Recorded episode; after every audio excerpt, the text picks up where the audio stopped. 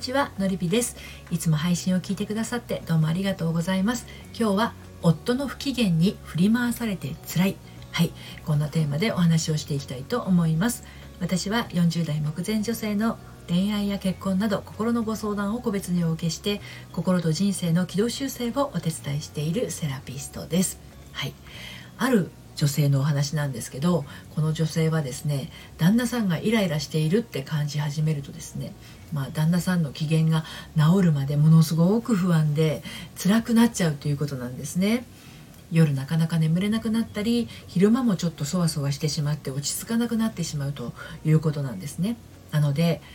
夫よ不機嫌にならないでとなっているあなたへのメッセージになります。はい。まあ、それはそうとですね旦那さんの不機嫌って嫌ですよね。どうにかしたいものです。ってねこれね無理です。はい。だって旦那さんの不機嫌の源は旦那さんの中にあるからですね。うん。あなたがどうにかできることではないんです。はい。ただね一つ大きな問題があるかもしれません。この女性のような方の場合はね、うん、それは旦那さんの不機嫌の出どこというかその不機嫌の責任をあなた自身がまあ自分自身が感じてしまっているかもしれないっていうことなんですね。うん、旦那さんが不機嫌になるその原因はあなたではありません。まあでもそんなことは多分ご本人も分かってると思います。ですけど旦那さんが不機嫌になるたびに心臓がドキドキしたりとか眠,、ね、眠れなくなったりするとしたらちょっとっていうかいやだいぶ日常生活に支障が出てしまうんではないでしょうか。はい、ということで今日3つに分けてお話をしていこうと思います。1つ目が、えー、夫の不機嫌は誰のもの。2つ目がかまってちゃん夫対処法、はい、そして最後に3つ目あなたのすること。はい、こんな感じで進めていこうと思います。そして今日の内容は私の公式サイトのコラムでも綴っていますので、読んでみたいなというあなたは概要欄のリンクから読んでみてください。では、1つ目の夫の不機嫌は誰のものですけれどもね、これ先ほどお話した通り、旦那さんの不機嫌は旦那さんのものです。はい、仮にあなたの言動によって不機嫌がもたらされたのだとしてもです。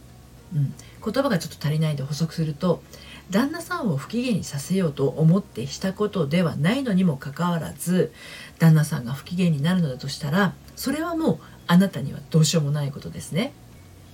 思いやりのなさでそうしたわけではないのに不機嫌に不機嫌になったのだとしたらその理由を聞かないことにはわからないでしょうしもしかすると理由を聞いたところで納得できない場合もありますよね。でそれでも何か行き違いとか勘違いとなっているところがあれば事情を改めて説明したりとか釈明したりとか旦那さんが理解できるように話すと思うんですね。で場合によっては謝ることもあるんじゃないかなと思うんです。意図的に何か旦那さんが傷つくようなことをしているのだとしたらですねあの不機嫌の源はあなたがつき作っていることになるんだけれどそうでない場合は旦那さんの解釈があなたの思うような解釈とは異なっていることが原因で、ね、旦那さんの不機嫌として現れて現れているのだと思って間違いないはずなんですね。うん、もう一回言いますよ。あなたが意図的に何か旦那さんが傷つくようなことをしているのだとしたら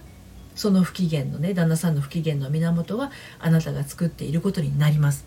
でもそうじゃない場合は旦那さんの解釈があなたが思っている解釈とは違ってるっていうことが原因でそれが旦那さんの不機嫌として現れているんだと思って間違いないはず。はい、いずれにしても旦那さんの不機嫌は旦那さんのものでそれを取り除くことができるのも旦那さんしかいません。はい、でそれを前提として2つ目の「かまってちゃん夫対処法」に進んでいきますけれど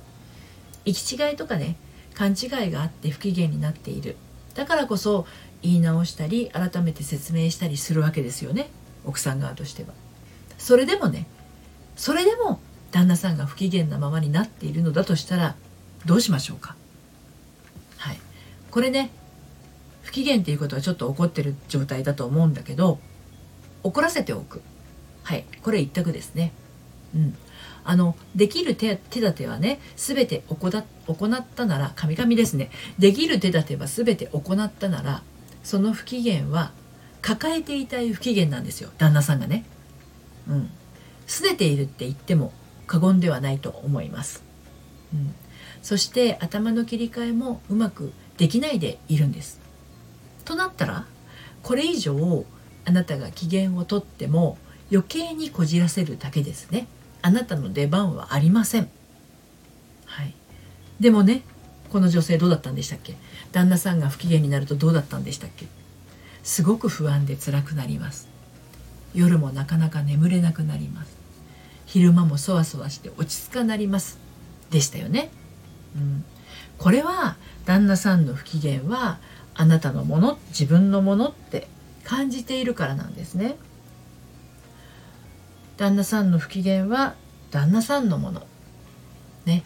えー、旦那さんの不機嫌なのはあなたのものではありませんよ。行き違いとか勘違いに関しても再度お話ししているんであればもうあなたは自分を解放してあげてもいいのでは？っていうより旦那さんの不機嫌を私がどうにかしなきゃって考えるのはねこれ結構おごりだったりするんですよ。うん、旦那さんのね自己治癒力をね自己治癒力を見くびってはいけいけませんということですね。今日はカミカミ。うん。はい。で、最後にあなたのすることっていうことについてお話をして、えー、お話を締めくくっていこうと思うんですけれど、夫の不機嫌は夫のもの。夫の不機嫌はあなたのものではない。そうお話ししました。っていうことは、夫はちゃんと自分で自分のご機嫌をとって心の立て直しをしていけるはずってそう信じてあげることしかあなたにはできないんですね。夫の問題をさも自分の問題のように捉えることは不毛な時間を生み出すだけです。眠れないとかいらあのモヤモヤするとかね、うん、でもし不機嫌な夫を見ているのが辛いっていうのであれば出かけてしまうっていうのも一つの方法だし、うん、いずれにせよですね旦那さんのことばかり気にしているのではなくて自分の時間を持つことです。構わないことですね、うん、だから旦那さんが不機嫌だからといってあなたまで不機嫌病になることはありませんよっていうことなんですね。でそしてねあのちょっと大事なことなんだけどあまりにも不機嫌を継続してあなたを不安にさせるような旦那さんの場合はですねちょっとモラハラっぽいところもあるのかもしれません。うん、あのモラハラ夫の場合はですねあの心の奥に悲しみとか怒りとか渦巻いてるんですけれどまあまあそれもねあなたのせいではないんです。であんまりねこうビクビクしていると余計にそうなりかねませんのでもうちょっと強い女になりましょう。